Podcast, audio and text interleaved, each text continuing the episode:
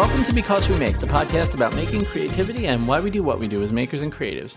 I'm your host, Vincent Ferrari, and joining me as always, my good friend and co-host, Mr. Ethan Carter. What is up, Vincent? How you doing, man? I am doing great, brother. I you are great. on your path to fully vaccinated, huh? Dude. So I got my second, for those of you that haven't been caught up, um, I got my second COVID shot yesterday. And I was literally planning on visiting Rwanda today, if you know what I mean. And wow, I woke up this morning. I was telling I was telling Ethan and our guest beforehand. I woke up this morning thinking, all right, off day. What are we doing on our off day aside from sitting on the couch all day, right? And I'm, I'm I get up and I make myself breakfast. And as I'm making myself breakfast, I'm like, I can't justify staying home today. Like, that was all it was. Yeah. I- well, I feel awesome, fine. though. I mean, that's so. I mean, eh, we were talking about it uh, beforehand. It's it- there's you can hear it in every different. There's everyone has a different experience, and I'm Mhm. just so happy that you had that experience, and and myself as well. Like I, even though I, I went to Rwanda uh, for a good cause, um, I, I- it wasn't that bad. Like I just I just didn't feel. But some people get it so bad, so I'm just so happy that you did. is- man.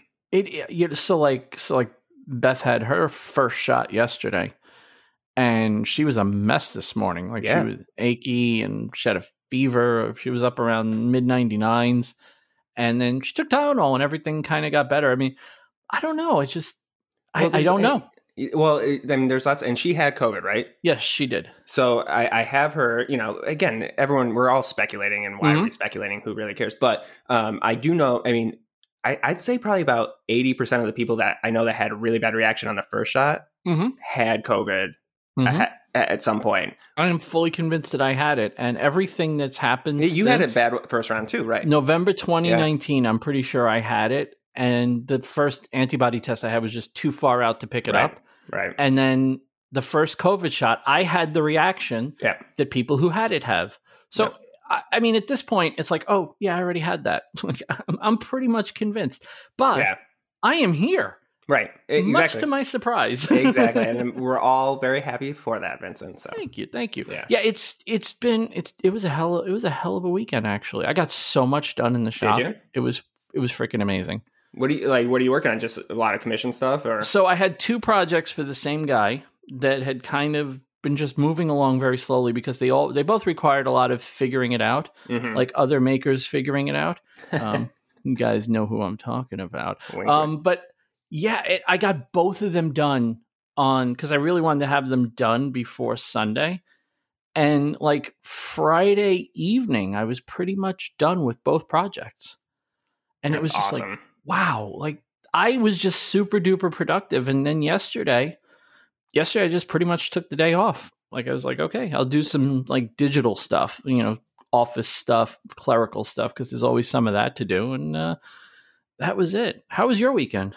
It was good. I, it's funny. I mean, so we literally had uh, another couple over for Friday night for probably the first time. I mean, we've interacted with other people, but like it was the first time we had like friends over Mhm. since this whole thing. Um, obviously, we are all vaccinated and everything like that. It was it was fun, but also like it's, it was weird. It, it's it it is a thing to be like uh, out of practice in terms of You forgot all your socializing. social graces. Yeah, it's like- it's- I mean, it's it is a funny thing. It like it was it was definitely a weird sensation having people in our house and and hosting and talking and uh and you know all that. So yeah, it, was it was weird, but it was good. Uh, but yeah, and nice weather, so all's good. You know, it's it's uh I, I as always I didn't get as much done as I wanted to, and we never Yeah. do. you never do. We never do. Nobody can ever get as much done as they want to get done. Yeah, I can't remember who I was talking to someone this weekend. And I was like, I might might have been Trevor um, of Maker Experiment, um, and it's like I always have this like in my mind. I can always get, I can easily get four pro- those four projects done in a weekend. There's plenty of time, and I get like one done if that, you know. So I always there was um one of my friends um who's on who happens to be on Instagram. I forgot who it was, and I'm going to remember it at some point during the podcast. But one of them posted something to the effect of, "We always underestimate what we can. We always overestimate what we could do in a weekend, and then underestimate what we could do in a week." And then Right. just it just keeps scaling. Like we underestimate what we could do. We overestimate what we could do in a month, but underestimate what we could do in a year and it just kept progressing and you start thinking like wow we really human beings are just garbage at like estimating time correctly. Like we're just not we're just not good right. at it. Well, and it's also one of those things is like you fill up you you always fill up the time that you have, right? or whatever that saying is. Every like- project scales to fit the amount of time you've allotted Exactly, to it. exactly, it's yeah. true. For sure, for sure. So we have our guest this week is Yes. someone who has been a supporter of this podcast before pretty much anyone else was even listening to it. Yeah. Um, and I a think, supporter of like everyone. So yeah, he's just one he of is- the most supportive people I've, I've ever met. So Absolutely. Um, he's promoted the podcast. He's promoted. I know he's been. Pr- I know he's promoted my Instagram in the past. He's mm-hmm. promoted your Instagram in the past. He's one of those guys who you always feel like at every turn is in your corner. for sure. it- it's just such a cool feeling to have people like that around because, you know, we tend to take f- for granted that everyone around you is negative and you need to insulate and whatever. And yet, here's this dude, like, he just refuses to be that guy. He's always out there. He's always supporting your stuff. He's always commenting on your stuff, liking your stuff. And that kind of support is just amazing. And he happens to actually be a really nice guy, too. So, um, and and which and and we'll get into this because I don't think he puts his stuff out there enough, but he makes incredible stuff. Like he's Yes. super super super talented. So that's also what the only reason I feel like I know about it is because I've been following him for so long and watching his stories. Um, because I feel like that's kind of like, and you know, every once in a while I pop into his website just to see what he's up to. Um, the one and only, world famous, probably has an award somewhere on his shelf as like one of the nicest humans on earth. Alan Canterbury, aka AC Nailed It. What's up, buddy? How you doing? Hey guys, how are y'all doing? Hey, listen, first time listener, first time guest, glad to be here. Wait, who, what podcast is this again? the AC comedy show. What's up, you know what? What's up, Ethan? How y'all doing? uh, good. We're great, man. We're great. And welcome, welcome to this side of the podcast. Right. Yeah, I appreciate you guys having me on. This is awesome. So, why don't you give us a little bit of background about who you are and the kind of stuff you do and what you're into? Because, and I'm just going to point out, let's get it out of the way early. So, Alan was on Makers Figuring It Out a couple of weeks ago, and I learned, I learned a lot about you there. And I'm like, you know what? I'm just going to start from a blank slate and let's just start over. But Right. there's a lot of cool stuff that I actually didn't know about you. So it's going to be kind of cool, I think, for our audience, for people that may not have heard that, to hear you tell your origin story a little bit and the kind of stuff you're into. So why don't you give us a little bit uh like the elevator pitch on what Alan is and what AC Nailed It is? Cool, cool. Yeah, well, um, I'm an electrical engineer. I've been uh, doing my my double E uh, work now for probably 23 years or so. I got out of college in '98, so yeah, it's been been quite a while. And I sort of specialize in power electronics, so high voltages, high currents, uh, motor amplifiers, uh, motors, things like that. That's sort of my wheelhouse as far as my career goes. And then as far as AC Nailed It goes, that's basically just my repository for all the crazy projects I like to get into. Um, mostly woodworking, but I do some some metal work, some welding, a lot of 3D printing. Um, gosh, just anything I can get my hands on. You know, I like to like to make stuff, as some people might say. Some, who, gee, who would Uh, say bass that? Guitars. I wonder, bass yeah. guitars. that. Yeah, Nice. instruments. Yeah. Yeah, instruments. That's one of my favorite things. It's amazing. So it's it's kind it's kind of funny because I didn't know I didn't know you were an, like an electrical engineer. Like that was a surprise to me just to start with. It's like because I always see you doing like wood related stuff, and it's like, oh, okay, that's a whole side of him that I just had no idea even existed. So that's a pretty you've kind of gone the other way with the wood stuff because most of what you most of what we know you for is wood related. So going from electrical to wood. I know you do more than that, but it's just kind of funny to hear you go, yeah, yeah, I'm an electrical engineer and I've been one for 23 years. Like, whoa, okay. Yeah, I think um, you find these stories all the time. You've got you know you've got nurses, you've got uh, accountants, you've got lawyers, you've got all kinds of folks who just have this what seems like a completely unrelated career, but they love to you know cut dovetails. They love to make beautiful signs or Mm-hmm. or you know um, any other kind of woodworking or metalworking or whatever. It's kind of like an outlet or a release. You know, it's Yeah, something people can or- do right, to yeah. just yeah, Yeah. to just kind of lay down the the the doldrums of the day and do something a little different, and then kind of get refreshed for the next day at work. it's, Love that. It's, it's, I got to tell you that I wish I had more time at night when I got home because I feel like that would be something I would love to do, like to come home and go to the shop instead of hitting the shop in the morning until I leave for work at like 10 o'clock ish. Because yeah, I think it's just like a great reset at the end of the day. Like you go down, I can go downstairs and be creative and whatever. Because sometimes I come home from work and it's just like I don't want to do anything. But I feel like if I had that to look forward to, I would actually be motivated to come home and be more productive than sitting on the couch. right. Oh, totally, I can see that for sure. so you, how did you get started? How did you get started with the with making more so than how did you connect it to? Because it's not really connected to what you do for your day job. So something had to spark the interest, and then obviously you've grown in a bunch of different ways in a bunch of different areas. So how did that happen? I think it started with my grandfather. um, my granddad has always been, or had always been, a tinkerer. Uh, I can remember going to his house when I was a lot younger and seeing the woodworking tools that he built. I mean, he he's one of those fellows who just did a lot of different jobs. I remember he used to own a, a laundromat as one of those jobs, and he would take the you know old motors and build a bandsaw or build a drill oh, press wow. or something. It's just you go. You know, you can buy those right now. I'm just kidding. yeah, no, totally kidding. No, I'm totally kidding. Yeah, no, I, that's true. But he comes from a generation of right, just right. you know, scrape together the money you can you can find or the parts you can find and do it yourself. Like yep. the generation from you know the 20s and 30s and 40s. That's totally the, the bootstrapping, do-it-yourself kind of mentality. It mm-hmm. was before DIY was even a, a quote, you know, hot button topic or whatever. It's just yeah, the way people live their lives. Yeah, right. Yeah, like there was no other, was not, not no other way, but you know there was not easily accessible parts and things like that at the time. So you know if you needed a bandsaw, you just figure that thing out and build it. And uh, I think a lot of that was present when I was growing up uh, around him, and of course my dad. That all that stuff rubbed off on my dad too. He did the same kind of thing. Although I think it when my dad was kind of actively working with wood and things like that, when he was, you know, raising me, it was basic craftsman tools and things like that. So mm-hmm. I was definitely exposed to those things growing up. Um, my mom, she ran a crafts shop, so she did like floral arrangements and wood items, right? So she'd paint these little wood knickknacks for the house and things.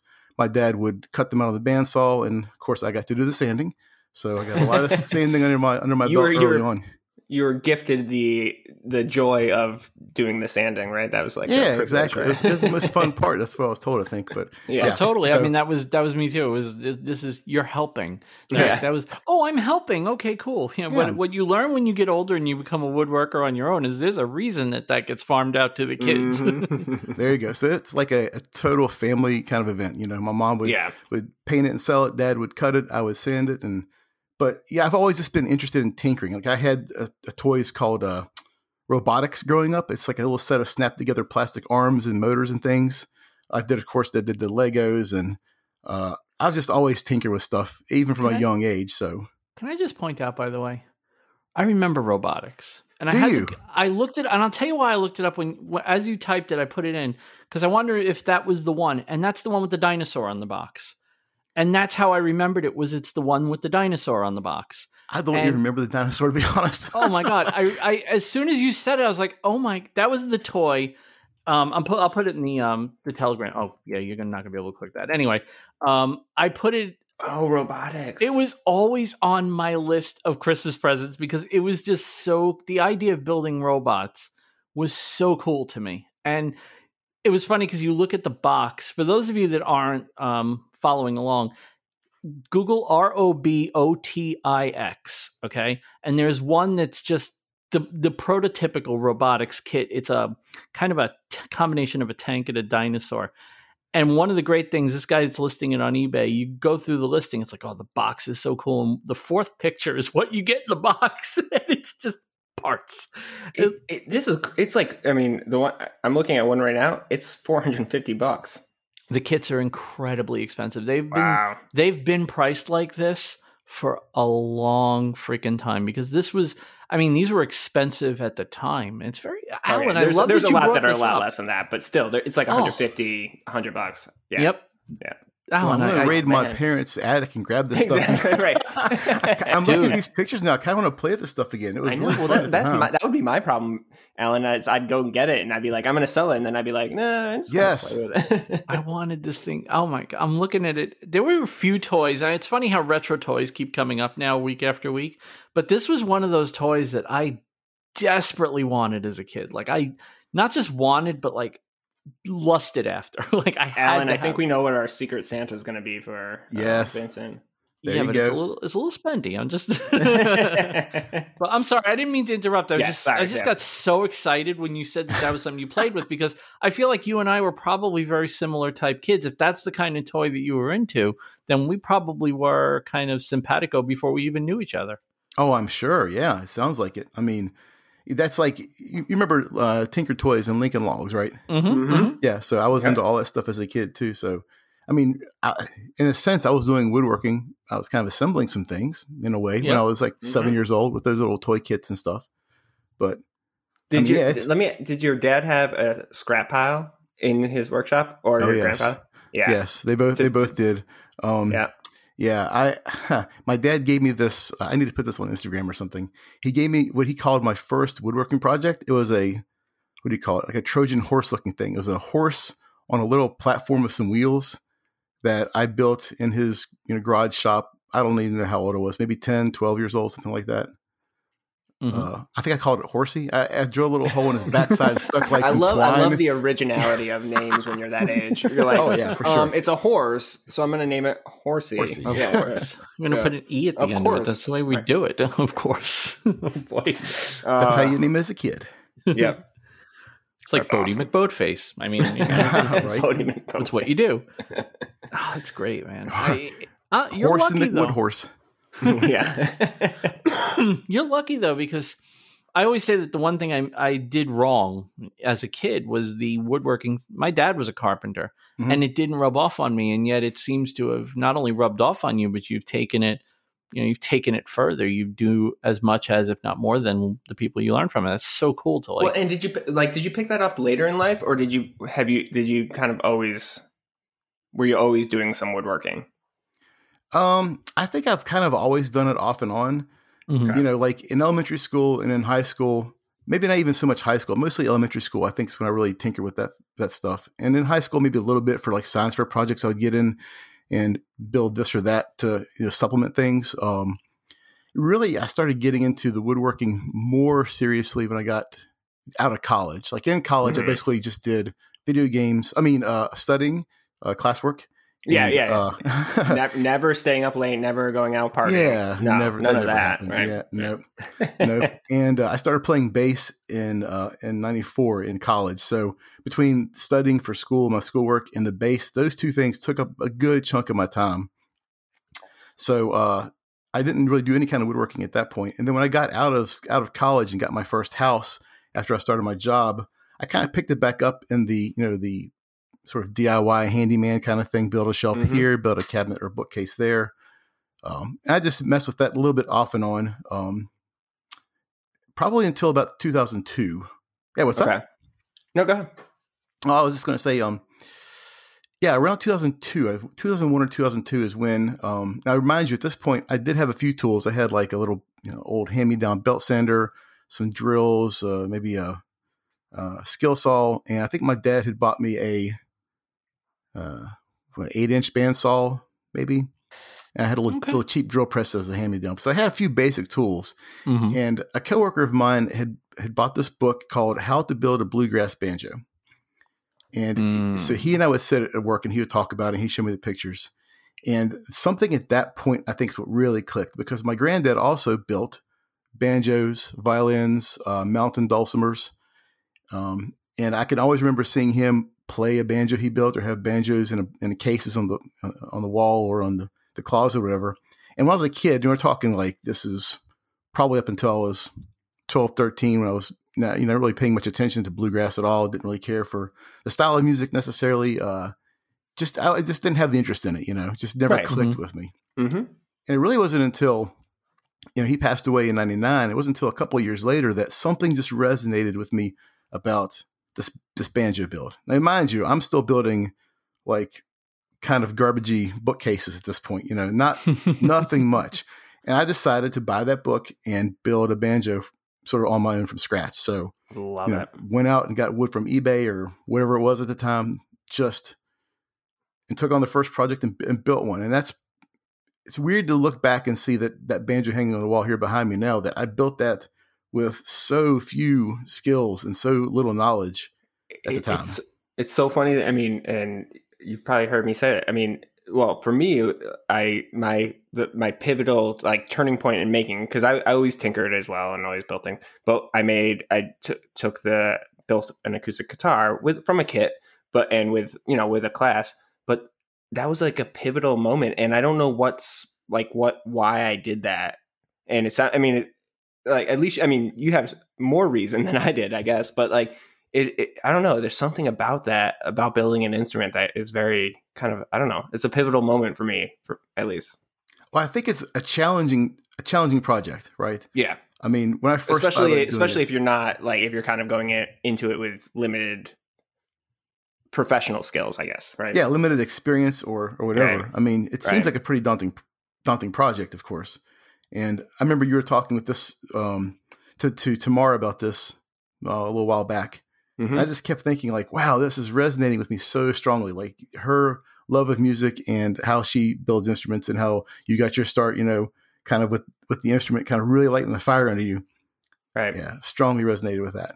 It's kind of it- it, it's cool because you if you don't know what you don't know, it doesn't scare you off from doing something that's probably Yeah. insane. That is so, So- yeah, true. I think that's a that's a really good point, Vincent. Yeah. I think that's what it is. I think if you you know when you don't know all the thing, all the moving parts and all the stuff that you're not aware of, you just go for it. And sometimes, yeah, it'll sometimes it'll, you'll fall on your face, right? I mean, it, just, Mhm. it happens. I I was I started I've started recently a couple of different projects where I've completely fallen on my face because I didn't know what was involved. But all it took was falling on my face once to go, all right, cool, this is going to work. But after you do something and it works, well, now you're not trying to figure out all the stuff you don't know. You're just going, okay, maybe I can improve that. I can improve that. I can improve that. And, you know, kinesthetic learners, that's what you do. right. You know, and a lot of people that are makers learn that way better than like, okay, this is what you need to know before you build a banjo. you have to right. You don't need to know every right. how to do everything before you get started. You- you- well, I just had a thought because ah, I lost it. Never mind. Go on. No, but that's I think that's I think that's what I love hearing because it's, it's it seems to be especially with instruments with musical instruments Mhm. because there are a lot of moving parts and difficult things. I think the best example of that was watching Josh and Bob do their guitar Yeah. build off. Mhm. And it's like, oh yeah, I'm just going to do this. Well, that didn't work. I'm just going to. Well, that didn't work. And you know, it's just the the the the iterative process of I'm going to try this. It didn't work. I'm going to try this. It didn't work. But they didn't start out going, okay, I need to know everything so I can do this perfectly on the first shot. It was more like dive in and start doing it. Dive in and start doing it. Well, and, and and I would never ever be able to do that. Right? I would never be able to read the whole book before I get started. Nobody. Oh, yeah. can. Right? and, and and I mean, and but I think there are people that try to do that, but you can't. You just, I mean, you uh, well, uh, You maybe can do it- it to you can do it to an extent. yeah, But people want to be fully prepared for every contingency before they. I know this is as a CNC owner, as someone who researched before they bought their first failed CNC and then did more research before buying their second one. I can tell you for a fact, I wanted to know everything possible and everything I was getting into. And even as much research as I did, I learned as soon as I put it together, like, yep, throw that all away. Just learn by using the damn machine. And the more I've used it, the m- I've gotten much more comfortable using Right. that machine now. you just got to get in there and use it. Yeah, right? it I mean, isn't yeah. from it isn't from reading and research that I'm comfortable. right. It's right. because I put in the hours of doing it. You know, it's, So I Yeah, you've got to have that stick time on the actual thing to really Yeah, get comfortable right. with it and to understand the ins and outs of it. That you know, like I did read that book, that bluegrass banjo book, cover Yeah. to cover, probably a dozen times before I even touched a piece of wood, just because I wanted to see, like, I wanted to internalize the process, not Yeah. just Mhm. follow a set not, of not, you're not doing it because you're going to learn how to do it from that book, but Mhm. internalize what makes a banjo, right, or something like that. Yeah, Yeah, basically, like I want to see every process this guy did Mhm. and understand why he did that and what it Right. means and what it looks like in in life, right? Because if, if I can visualize something, it's way easier for me to figure it out than to sort of abstractly sketch it out. If that makes any sense. Oh, totally. totally does. Let me ask, so let me ask you this, Alan, because yeah. I, and I, I probably I, I, probably told the same said the same thing when uh, uh when we were on with Tamar, but when part part of what happened and why I always say it is like a pivotal moment for me building that guitar, I through the process of building it, I grew such an appreciation for the art of building things and and also the art of instruments in that sense because I suddenly understood how much went into making an instrument that sounded good. And to and I what I liked about that was not that I cared that much about instruments and I wanted to be a luthier and all those things. It was about the fact that it, that there can be so much that goes into something that everyone else perceives as a very tangible kind of, you know, utilitarian thing that has so much behind it that can make it so much better or worse.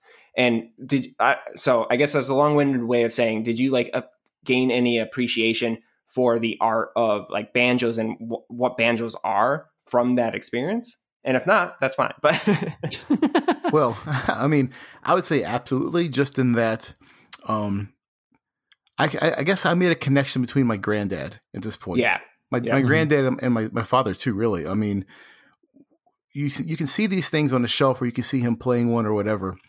But until you actually put the hours into it and see everything that goes into actually making it, you don't really understand uh, the amount of I would call it like love you'd have to have to mm-hmm. stick with something for that long and the dedication to put into something. I mean, talking about working with a, a rasp for hours to get the neck shape just right or something. Right. That's not something you're going to do just because you want to have a guitar neck or a banjo neck. It's you want to make you can make a guitar it. neck look right but but feel horrible, right? Yeah, and that's the thing. yeah. is you'll you'll file it, and then you'll put the file down. You'll pick it up and kind of like hold it in an air guitar sort of you know position, and just feel the neck and see if it feels. Does this feel like a neck? Okay, not really. Why, why do I feel like all three down. of us are playing air guitar right now? Exactly. I have I'm no idea. What, I have no idea what you're talking about.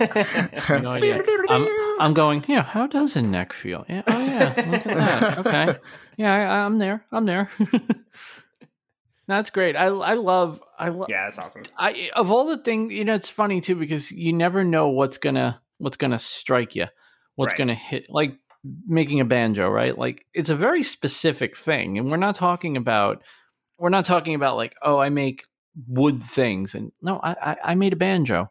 You made a freaking banjo. Like th- th- sometimes you you just have to step back and go, wow, I I made a thing that pretty much everyone in the universe just buys. You know, it's mm-hmm. it's that's the coolest part of what we do, right? It's the finishing a product and going, well, look at that. There, that started with just some a pile of material, and here we are.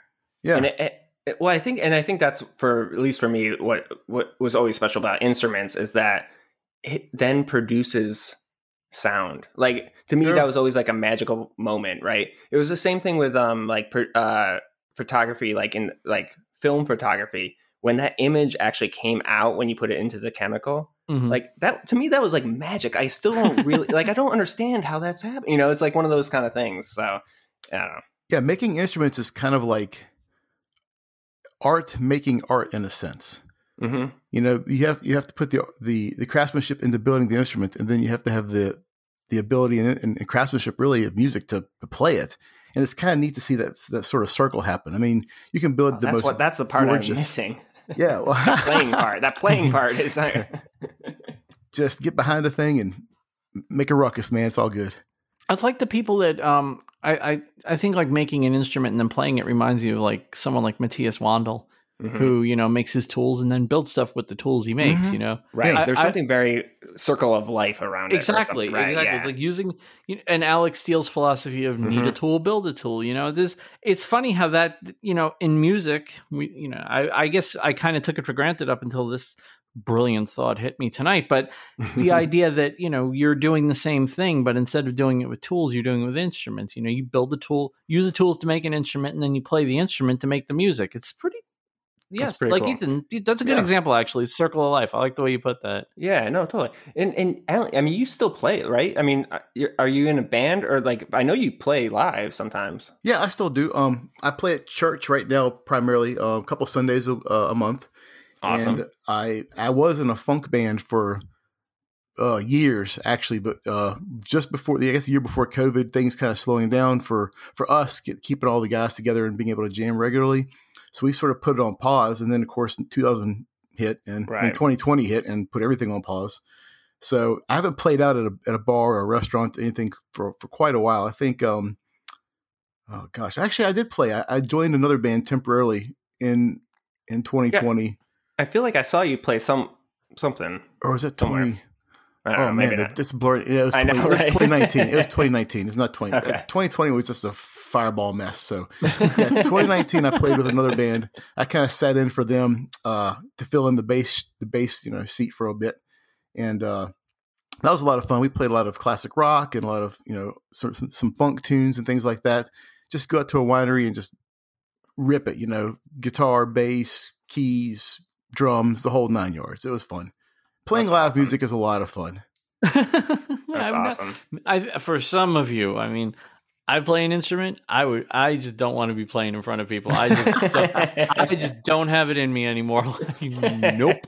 No, no, no, no, no, no, no. But that's that also takes a special kind of like personality to do that. I feel like that's something that not everyone's equipped to do. And you know, you may do it and love it, and then all of a sudden you're doing it all the time. But I love hearing like I we've talked to a couple of people who play for band playing bands Mhm. and playing play live stuff and it's like they all say the same thing. It's like, oh, it's the greatest thing in the world. And I'm just sitting there Mhm. going, nah, I'd be nah, nah it's just not for me. Well, I'm can imagine. I mean, I haven't played in a like lot, you know, in a live setting since high school. And, and in high school, I mean, I just played drums in high school, and, and I don't mean it. I just played drums, but I don't like. I wasn't very good.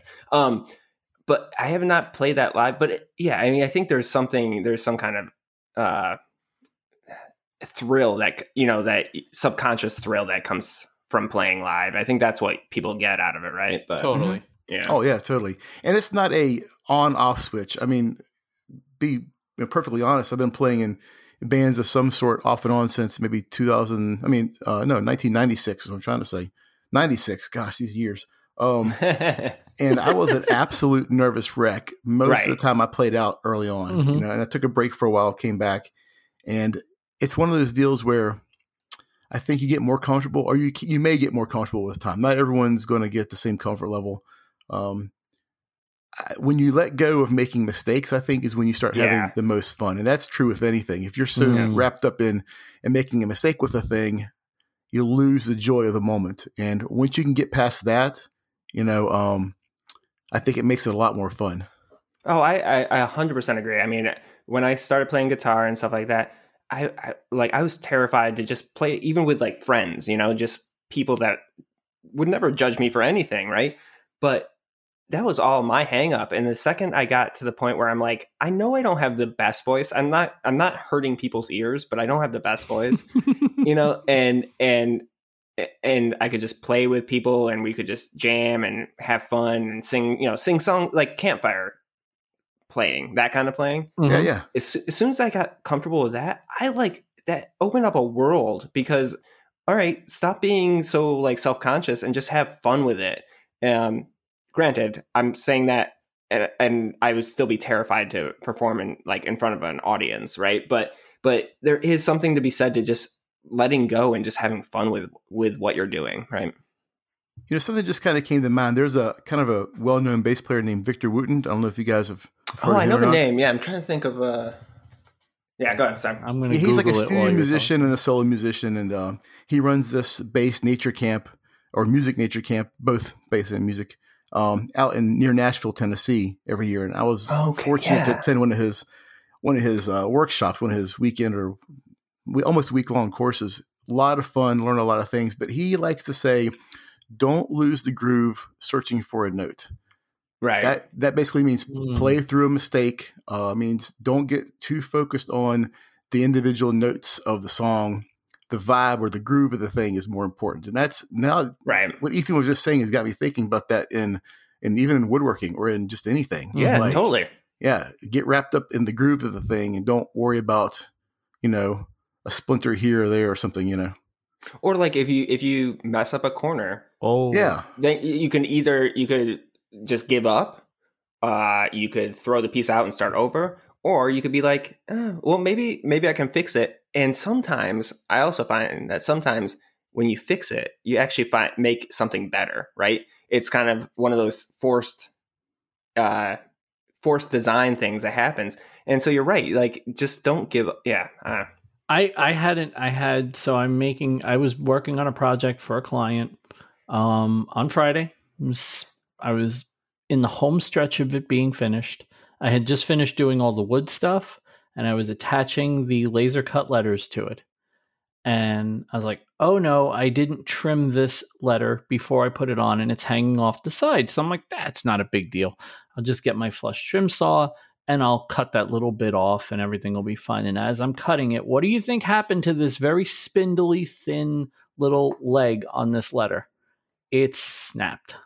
And I'm holding the piece in my hand and um, the rest of it is on the board. And I'm thinking, oh no, like this is the end of the project. And now I'm going to have to start from scratch and start it over. And what I did was I just literally just looked around and was like, okay, what do I have that can fix this? and that's that's i think what happens right you start instead of you know you have the moment of panic you have to have your moment of panic in a situation like that because if you don't have your moment of panic it's probably because you're not caring enough about the project in the moment Right. but i had my moment of panic and i was like all right well i have plenty of ca glue and i still have the paint and i have some paint brushes you know what if it doesn't work then i'll have to redo it but if it does work then i don't have to redo it so i, I think, but that's exactly it, Vincent. Like, yeah um, like you could have just given up, right? and just redone it. it. I mean, I redone it. But what's the the alternative is like it, it, you, you try to fix it, and if Mhm. it doesn't work, you're back to the same place you would have been if you could if you gave up, right? So without Yeah. saying anything, I Mhm. fixed it. I showed it to Beth, and she's like, "That is one of the coolest things you've ever made." right. I said, "Now let me show you where I fixed it." And I showed her. She goes, "Had you not told me, I would not know that that broke." And had I panicked, right, Right. I would have just redone the whole thing, but for no actual reason because I was too busy following the note and not Yeah. the groove. Yeah. And no, it's- that's totally. I, it's really interesting how much that hit me based on something that happened recently. That's really Alan- exceptionally good advice. I think you need to make a T-shirt. with I, that, that's got to be a T-shirt. Oh, that'd be an awesome. Like, yeah, no, definitely. that, No, and yeah. that kind of reminds me of, of, of the other idea that um, if you make a mistake when you're playing music, a lot of people will say, "Make the same mistake again." Mhm. Lean lean into the mistake a little bit more than you would have or otherwise, and, own it becomes part of the the new version of that song you just kind of created. Like if you if you Yeah, a lot play of a people just sour call note, that improvisation. yeah, exactly. You know, so if you um, I meant to do it. what's that? I meant, I meant to Ah, make it's that. not I do totally it. intentional. It make it when you make a bad note like that, you have to like make a, a cool face because everyone thinks, "Oh, that was like pretty sweet what he just did there." No one would do that Yeah. normally, you know. Yeah. No, the, it- the- go ahead. I think that's great. I just think that's great advice. I, I really, it's funny how you hear something and it just it crystallizes something you've kind of thought, Mhm. and wow, just putting it into a couple of words that you could just like use whenever you like pull it out of your toolbox and go, "These are important words." Remember when when you heard this? You know, it's freaking great, man. I yeah, I, I really I'm tickled by that saying. I like yeah, that's awesome. Your story about the uh, the mistake that you fixed there, Vincent, reminds me of the first bass that I built. I have this really you know, pretty piece of Claro walnut and curly maple, and I built this nice body and was going to route out the uh, the, the pocket in the middle, of the top where the pickup sits into. And I drilled through the body and blew out the back of it. And I mean, you talk about your heart just sinks. Um, so after a while of looking at this thing, I eventually decided to just lean into it, and I routed a large oval into the back of the bass, uh, a shallow oval, maybe a maybe a quarter inch deep, and I inlaid a piece of uh, ebony, and then used a Dremel to route my name out in the year that I made the bass to cover the hole. oh so wow! now, if you look at this you go. bass, all you'll see is a placard. And unless I tell you that I drilled a hole straight through the back of the body, which is one of the mul- you know, ultimate sins of making a guitar body, unfortunately, you would never know. No one, no one would ever know. Like I can There's point so out every mistake on that thing, but there's so many things that are like taboo and things you're not supposed to do and mis- you know stuff you're not supposed to i know in guitar building there's a lot of like don't don't glue these joints this way because then they'll vibrate and i know in violin making it's even worse like violin makers are very very specific about how things are made and i think that that's fine if you're trying to make the perfect thing but most of us aren't trained to hear that difference right? Like Well, we don't we, we wouldn't even notice so yeah i think it's the, the the other thing too is that there's no there's no right way for anything. That's Um, true So like so the guy that so uh, about the guy that taught me uh, that taught me how to build my the first guitar. So there's guitar bracing, which is like the wood um like so if you opened up a guitar or any kind of uh, in, uh hollow body instrument, they have these bracings, pieces of wood that run from one side to the other that are positioned in ways for that exact thing, Vincent, of the intonation and the vibrations and those types of things. And he's like, I worked, I work, I my the- my first kit, I got a uh, Martin kit, and I worked with this famous luthier. And actually, he, I mean, he is famous. He, I, I, I don't know if he's still alive, but um, he's in our area. That he made a, uh cello for uh, Yo-Yo Ma. So he's oh wow Oh, yeah, man. he's he he's the real deal Yeah. but this but my teacher worked with this guy and they spent probably i think he said like two two months uh, troubleshooting or not troubleshooting but trying to figure out the best bracing for the guitar and at the end of the Wow. day neither of them could hear the difference so Yeah. like so it's one of those things where it's like it's whatever you know there's a little bit of whatever you know in the ear of the beholder right like yeah, what sure. you hear is what you what you like so if if it sounds good to you then it sounds good to you you know so You hear it a lot with um you hear it a lot with and you know Dave Picciuto was talking about you know he just built this set of high end speakers and he's Mhm, like yeah I didn't realize how bad the low end ones were until I heard the high end ones and that's probably true when there's a very big difference Mhm. but the simple fact is most people can't tell the difference. Right. I mean it's really and and I you know I can bring you can bring that back to the projects you make in your own shop where right you know you're you're going to look at it and literally every mistake that you made you know about it because you made the mistake and then you made the decision to push on but the Right. reality is that if you hand someone a project that you made i promise you they see if they see it they're looking for it and if they're looking for it stop showing them your projects they're kind of a jerk to begin with but realistically, the stuff that we see, we only see because we did it, right? We only know what's wrong. If Well- something, if you make a guitar and it rattles just a tiny bit on like a low G, yeah, you may, someone may notice that. But the reality is, most people aren't even going to notice that much. It's just, we always chase perfection. And sometimes we chase it to the point where we Well- end up making ourselves crazy for no real reason. and we we and we've said this so many times vincent but we always are the victim of pointing out our own mistakes before anyone asks Oh, yeah. And that's the worst thing and it is so hard i still vincent we've how many i don't know how many times we've talked Oh, about it 100%. I still to this day I'm like, yeah, it's it's great, but except for this one thing I messed up. I'm like, Eh, they don't care. Why do they care about And the one thing I messed up? They that's don't one know. of- Right. that was one of the things I loved about Steve Ramsey's course because in the course he actually tells you never lead with your mistakes. No one sees them but you. But we and- do it because it's like a I don't know. I like I was sometimes I'll tell you I'll tell you though the truth the, the God's honest truth.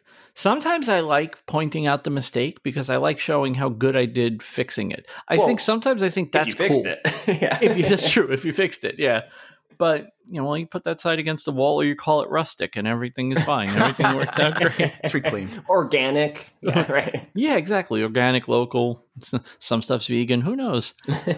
But it is. It, we are. We are. Oh God, we're just terrible to ourselves, aren't we? Like, Yeah. we, I. I oh yeah, we're always our own worst critic. I think.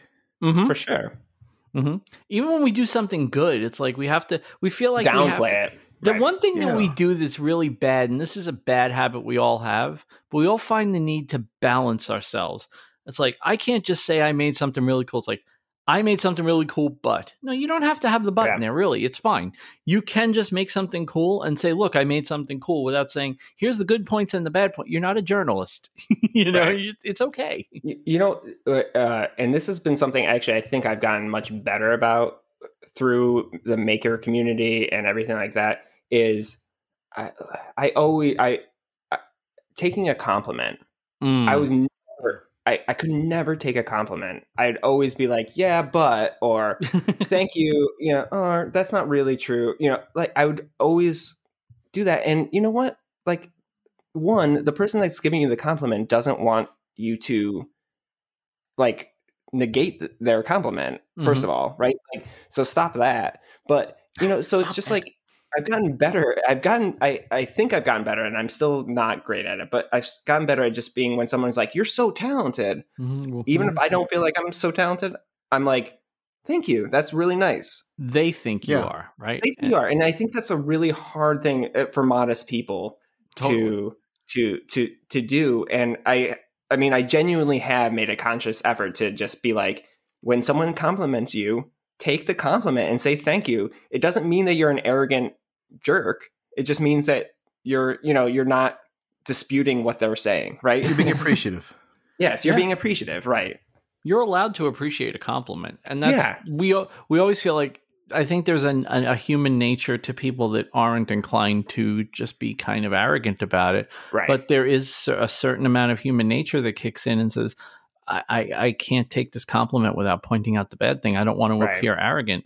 And what you end up appearing like is someone who's searching out weird little details and right, right. take the compliment, man. or, Take or, the- or like just a jer- you're like a jerk in the other way of being like, well, I just gave you a compliment and now you're just trashing that compliment. You know, yeah. It's kind of like when someone uh, offers to give you something or offers to pay for a meal or something like that. Um, sometimes your, your your reaction is to no, no, no, I'll pay for it or I, I'll cover it, whatever. Uh, I forget who told me this one time, but they're like sometimes people want to just feel good for doing something nice for someone else, yes. and if you 100%. try to reject it, you're kind of stealing that joy from from them in, in some small weird way, if that makes any sense. Hmm. I, I, I think that's I think that's the same way with products sometimes too. Is sometimes if you're like, I want to get you like, oh no no, just give me this, right? Mhm. and and the person's like no no no let me i want you know i want to give you and if you keep fighting that then it's just like they wanted like they wanted to feel good about supporting you Right, in your exactly. business exactly. right and, and they don't and and then, so just take the money and everyone feels good right like Well, we can tie that back to what we were saying at the beginning about Alan, because Alan, one of the things that is very obvious about you to anyone that knows you and anyone that's seen you interact with other people on Instagram and you know on various forms of social media. he's a media. huge jerk Yeah, You know it, Ethan, sucker.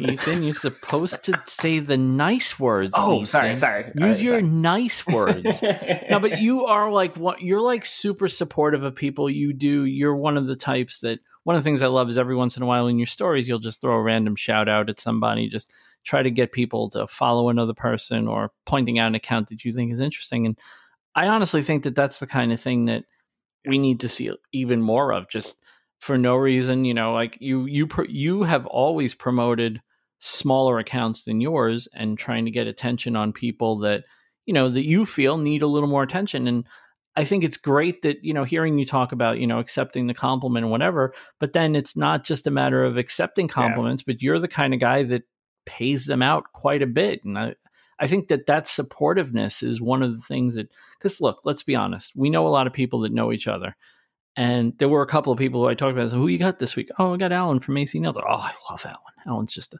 Alan's awesome. Alan. Everybody says Alan's awesome. Like Yep. nobody ever says Alan. That guy's a jerk. You know. Where's that uh, one guy? Well, that one guy, but you know, I don't know that one guy, which is great.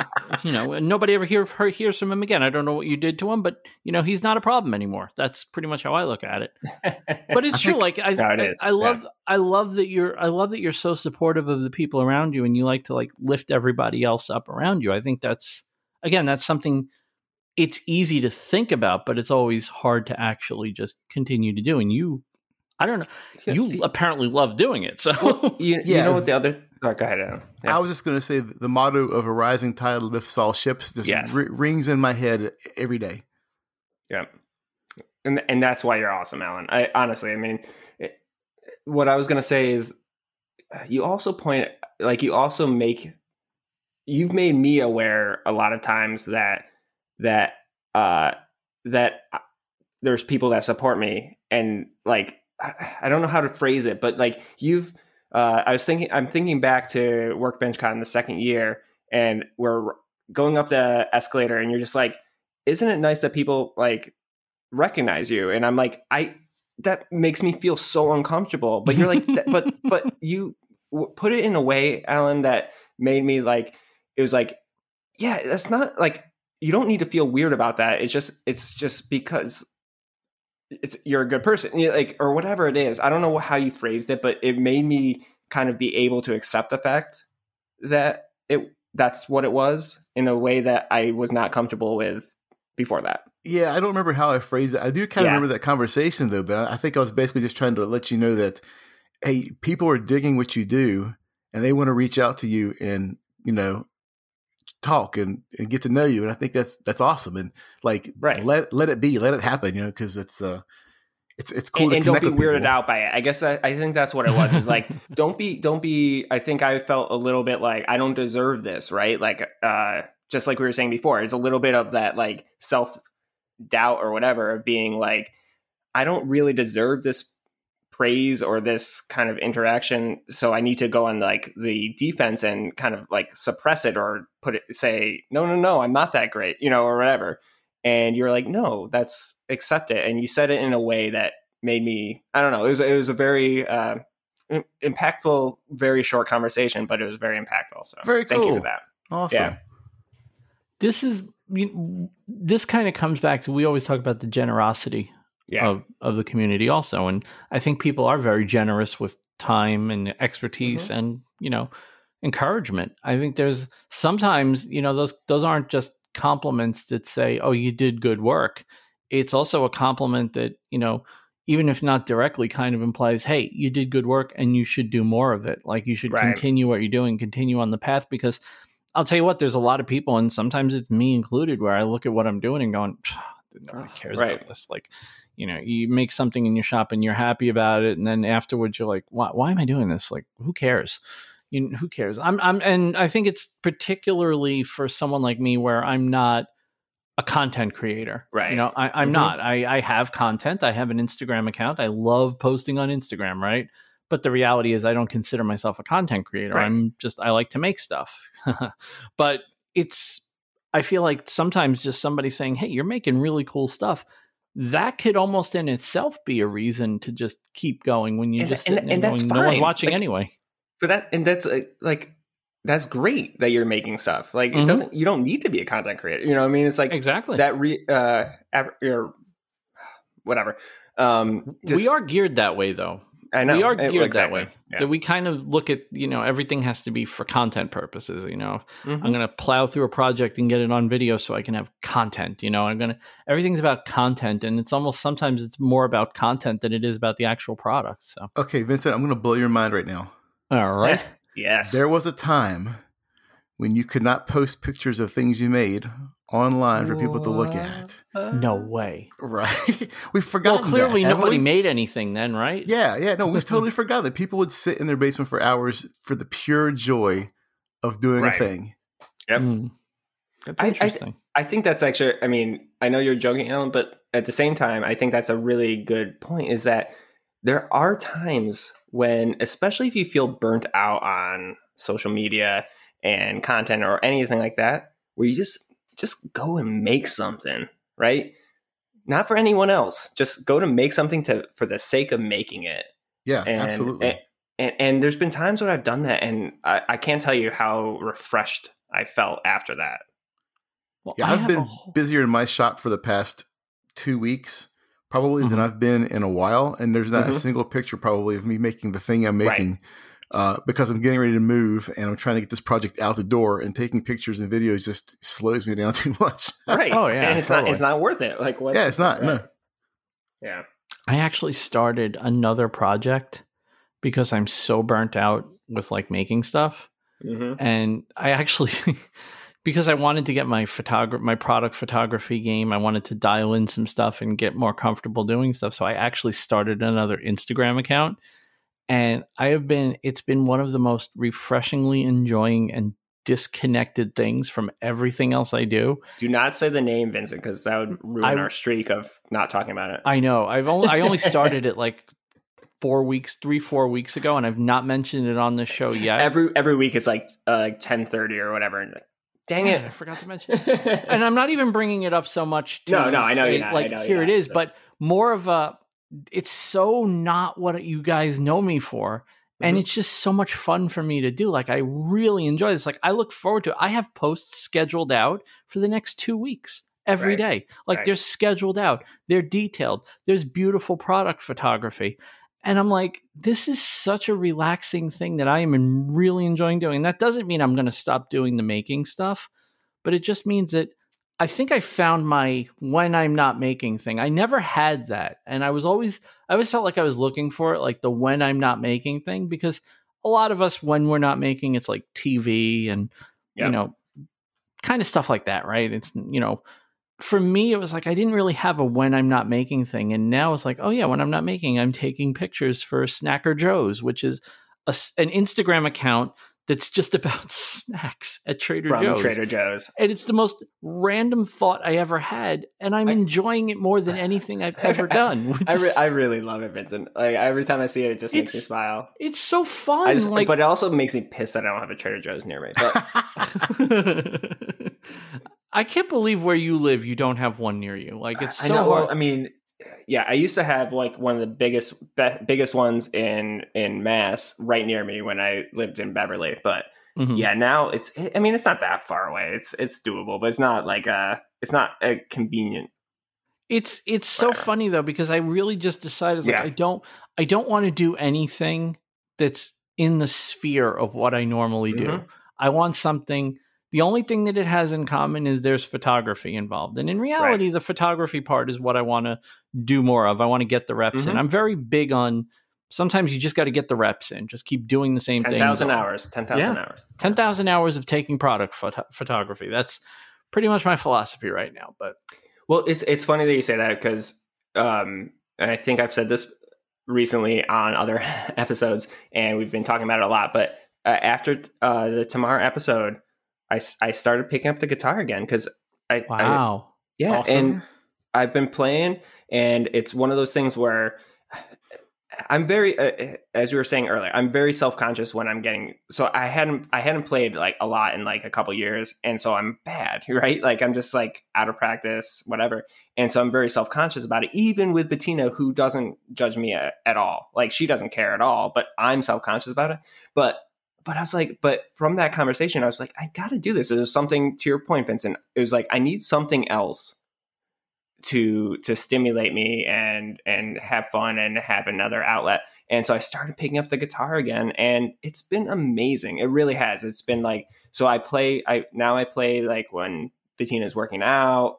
Um, or stuff like that, and I'm getting to the point now where I'm actually like starting to get more comfortable. Like I think I'll play in front of people again. So it's but it, I, I understand exactly what you're saying vincent though in, in the sense of you need something that's completely separate from content or or or even caring that anyone else hears it it's it's something for you you're right Yeah, I think just getting outside of your getting outside of your sphere a little bit yeah can be such a such a change of such a change of scenery. And sometimes I I know that it's easy to say, right? Mm, You know, but you almost because you almost have to have the passion for the other thing. And if you had a passion for it, you'd probably be doing it already. But right you know, sometimes you just get a.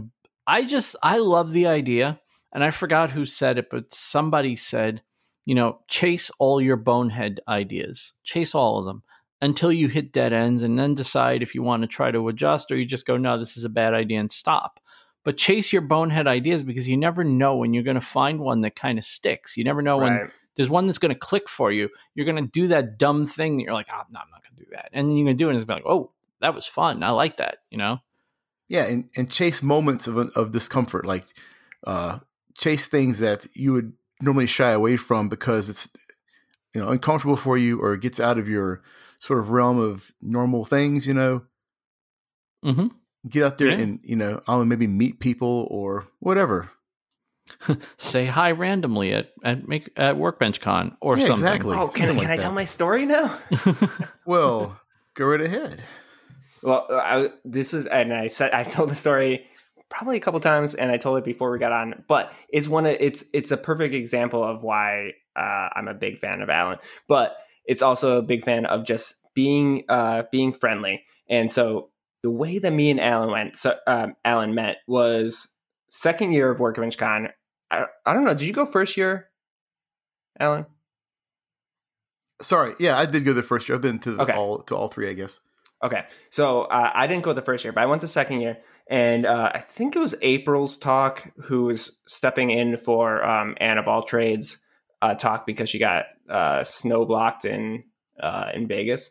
Um, but anyways, so we were at that talk, and uh, I I came up and I set up. I saw front row, and there's this guy sitting there, and there's plenty of other seats, and I just went up and I sat right next to to this guy, and, which is hundred percent unlike me. And I just sat down, and we started talking, and it, it was just like we became friends instantly, and it was just a weird thing of just being friendly and putting yourself out there and just a saying hi to someone in a way that you never would say hi to someone. And uh, I remember he had uh, Alan, you had the your sticker box, which was this amazing uh, wood uh, woodworking box for your stickers, and I had my I think my leather uh, leather notebook cover or whatever, and we just kind of like shared our techniques and those types of things. And oh eh, oh, and I also remember you were at 1998 Yes. on your following follower account on Instagram.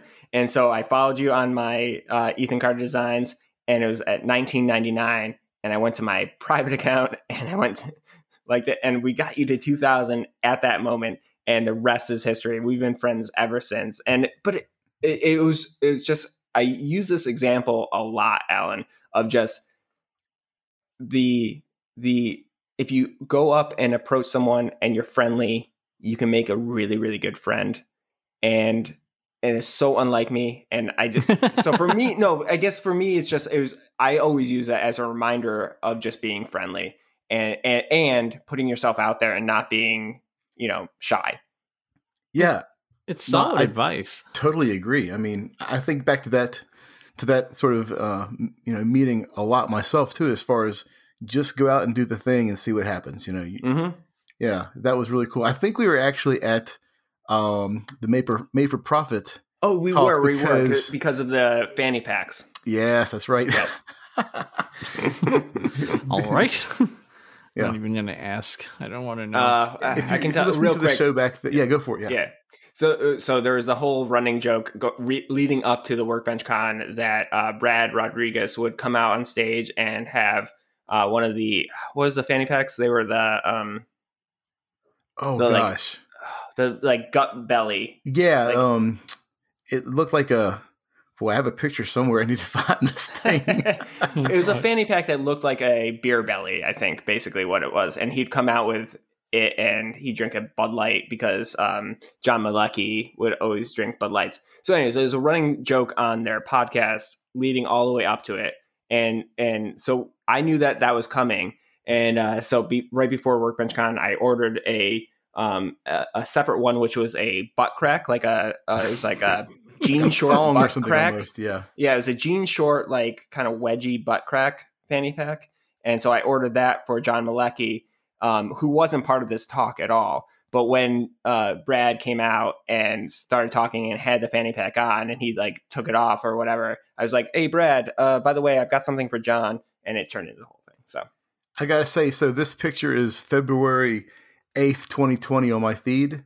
If anyone, anyone wants to see this picture, you got to see John's face. It's priceless. oh, I don't, I, got, I kind of want to say this. We might need to put this on, uh, on our, Yeah. uh, because we make stories or something, Vincent. You you got it. I will find it, and it will be in our stories. Yeah. I think. Anyways, a lot of people. Whoever doesn't listen to this episode is gonna have a lot of questions. Yep. yep, as they should. But yeah, that's how me and Alan met. But like I said, it's it's it's bigger than that. It to me, that's a kind of a life lesson that I've always taken to heart because uh, because I don't think I ever did that before that, and I'm grateful that I did, and it just yeah, it's paid off. So And what I think is really awesome at this point is so sort of the um I built that little sticker box the first year I went to Workbench Con yeah, intentionally as an icebreaker. I think I spent the four or Oh, five really? days leading Nice. up to it, something to stick my um, little AC nailed stickers into so that I could slide this little wooden box open when I met people for the first time. Now, I'm not an, a super outgoing guy, so going to Workbench Con the first time was really awkward, kind of uncomfortable, you know. Um, but I use this box as a way for me to like pull this out of my pocket, slide it open, and hand some stickers out. But in doing that, there's this like uh, kind of a curly maple looking unusual thing people don't see, and that was always something they wanted to grab and take a look at it. And that is a way for me to start talking to them about woodworking or whatever, you know. And so I just thought, well, that's a cool, cool icebreaker. I brought it back the next year, and of course, you know, Ethan saw it, and I saw his notebook, and I think maybe a year later or so, Ethan came to me and asked for one of those boxes. Yep. And I made him one, and he made me the leather stamped uh, field notebook that he had. It's kind of a cool It was um, an connection exchange there, you know? of yeah, yeah. yeah, it's like the things that we sort of like saw of each other's that we were really interested in. We each now have one of them. That is, and you probably sitting there going, you're probably sitting there looking at each other's stuff, going, huh, huh, all right. Let's see, how did you do? That? Oh, okay, all right. Oh, studying it, yeah. Yeah, it's Yeah, like totally. because you, then you want you know you have the expert right there in front of you. You got to ask questions. You got to How you figure it out. this? Well, well, well, when Alan was like, uh, "You want to trade one of these?" I was like, "Yeah, but um, my, my stuff is like." I, I feel like I need to throw in a bunch more because what I'm doing is not anywhere near what you're doing. But No way. I, I totally feel like I got the better end of exactly, that I deal. know, and that's where here we go again of me Oh, trying to. But Oh, go on. Get, get a room, you two. No, I love Yeah. that though. I love I love when you Yeah. when you like when your thing you know um when your thing matters to someone enough where they're willing to trade their thing for it. It's like wow, that's that's like high praise because I look at somebody's stuff and go, "Dude, that is awesome." And then they go, "Yeah, well, listen, if you make me one of these, I'll give you one." What? Like Right. you want something I made? Like I'm sitting here admiring what you do and you want something I made? That's that's cool. right, it's like instant validation. Eh, that's the best form of validation i know you're not supposed to you know it's taboo to say i like getting validation but let's be honest we all like getting validation well, why do you think we're on Instagram and YouTube and everything else? Right, you think i do a podcast because i don't want validation? Right, exactly, Exactly. let's be honest it's the only way i can communicate with anybody. It's like no i have a podcast. You want to come on? Yeah. Cool now you're my friend. I've sucked you in. I've got you. My plot worked. Nice. what's well the, schemed, uh, sir. what's the next what's the next big thing you're gonna dive into alan? Like i, I feel like you've you're like I, I feel like you've taken the skill collector thing to a good level I've, I, you know now that i've i really do appreciate and I, you know i'll give them another shout out because they really you know steve did a good job um i really do feel like i got to know you really well on makers figuring it out and i feel like you i didn't know you as the skill collector you are but now I've really kind of come to go, all right, he is not just, I always just kind of saw you, I hate to say it, but I always just kind of saw you as a woodworker. And, you know, I find out, you know, you're really more of a skill collector, which kind of, I love that. I love people that are always like, I want to try the next thing, the next thing. So what's the next thing for you? What are you up, what, what are you looking at making your next thing? I'm obviously, you know, you got your, I know you got your move coming, but, you know, once you're settled in and comfortable in the new spot, what's, uh, what's next? the next thing, well, the first thing with the next thing is the setting up of a new shop. I want to have a, a two car garage now with a lot more space to kind of spread my wings and things, you know. But uh, Mhm. I just bought is, a is CNC. a, is a two car garage all your shop? yes, Oh, yes, sir. nice. Very nice. Yeah, you're supposed to park cars Hey, I or just got something in really those. I'm not excited, sure about even though I'm not, I don't have a shop. That's not my shop, but yeah, We all do the same thing, right? We look at houses like, okay, there's the there's the house, there's the shop, and then there's a driveway. That's where I park the cars, right? Like, Yeah, exactly. you cars in a garage. What I, I kind of crap literally could live in like a 600 foot apartment if I had a you know I've thought 4,000 that. foot Yeah. shop, right? like A 2,000 square foot shop and a Yeah. know, 500 foot bedroom. Yeah. Sounds But, good. it's like it's like Brandy who built her. They they They built the moved and they got first. a trailer. They Yeah. built a shop before they built their house. that I will love always that. Go you do down as one of my favorite things Moments. that a guest has ever Yes. said on this Yeah. show. She When and she she's- said it like it was like normal.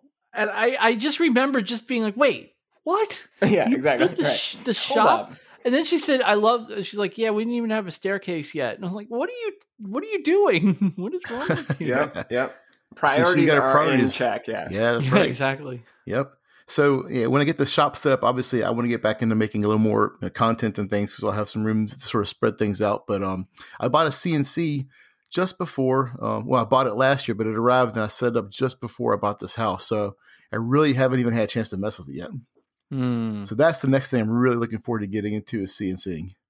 Awesome. It's so it's so I'm going to tell you the learning curve is very very steep but you hit a point where it becomes functional very quickly. It's Mhm. steep. Is it's steep, but it's quick. Like it, Yeah, like, you- right. Like yeah, It, that's yeah. exactly what it That's- is. It's I I found that the more I used this machine that was never doing what I wanted it to, the more predictable it became.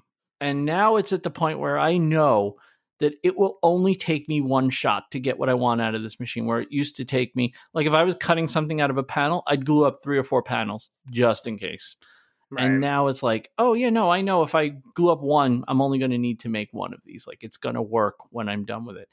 I I loved, I love, love, love the idea of just having an idea because I'm not going to lie, I don't have the woodworking skills that a lot of people, particularly people who listen to this, because the people that listen to this podcast are way more talented than me. Fine, cool.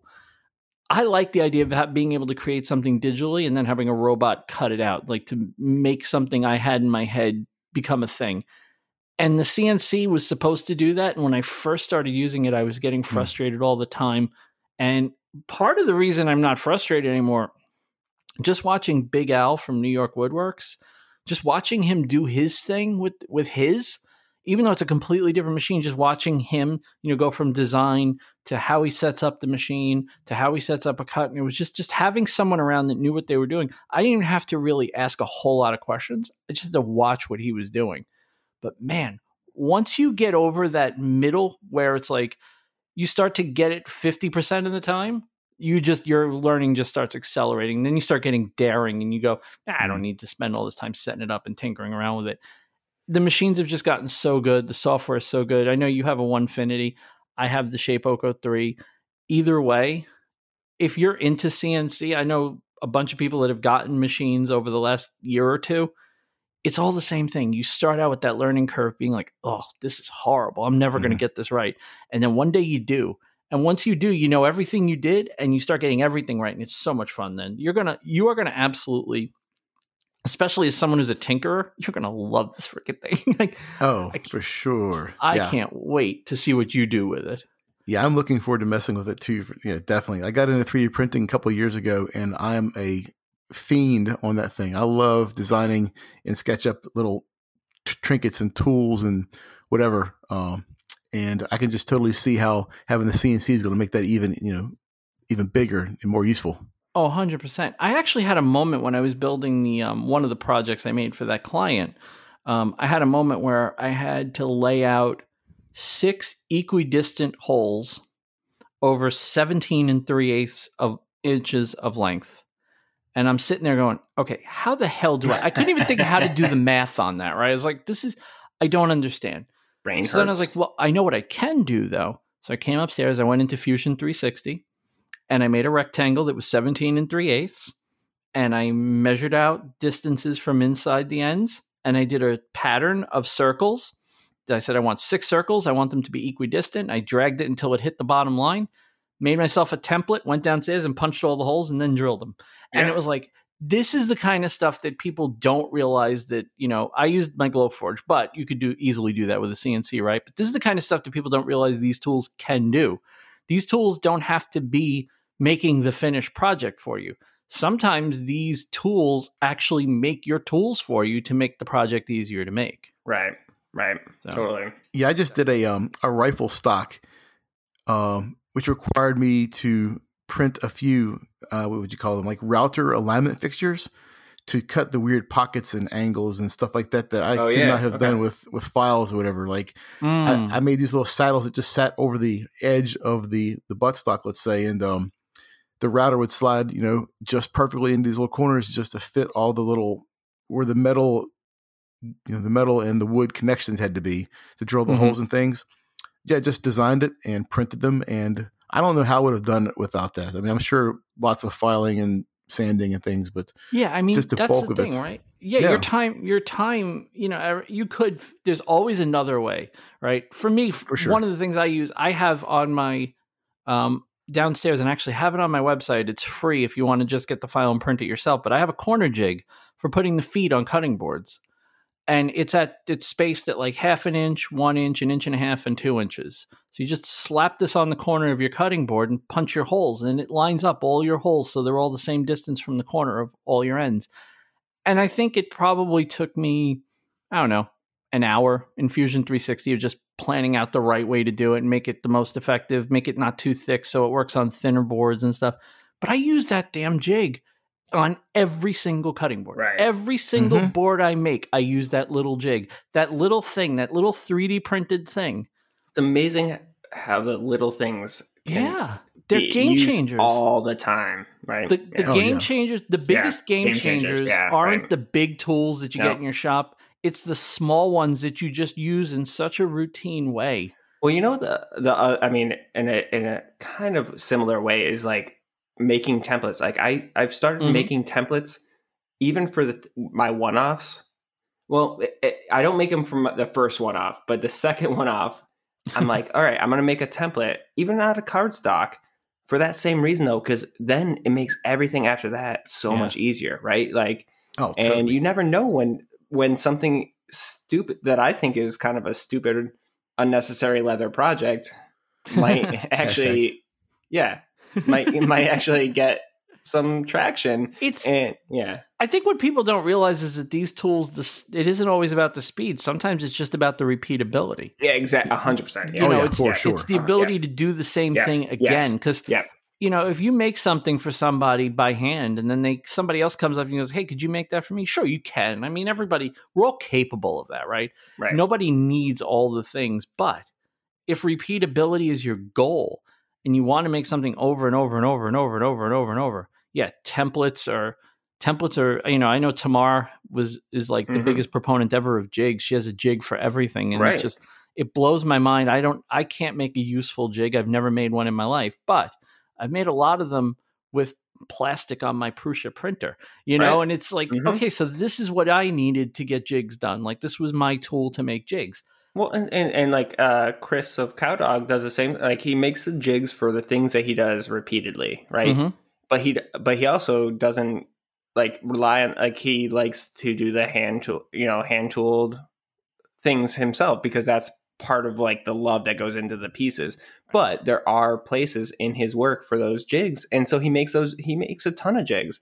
And it's just it's it's one of those things where it's like look at your process and what you care about right? What are the pieces of this build or whatever that that kind of warrant a actual hand touch and what are the pieces that you can just kind of batch out Mm-hmm. and and distinguish those two because you need the ones that you don't need a hand touch you need to you need to figure out a way to batch those things out real quick Yep.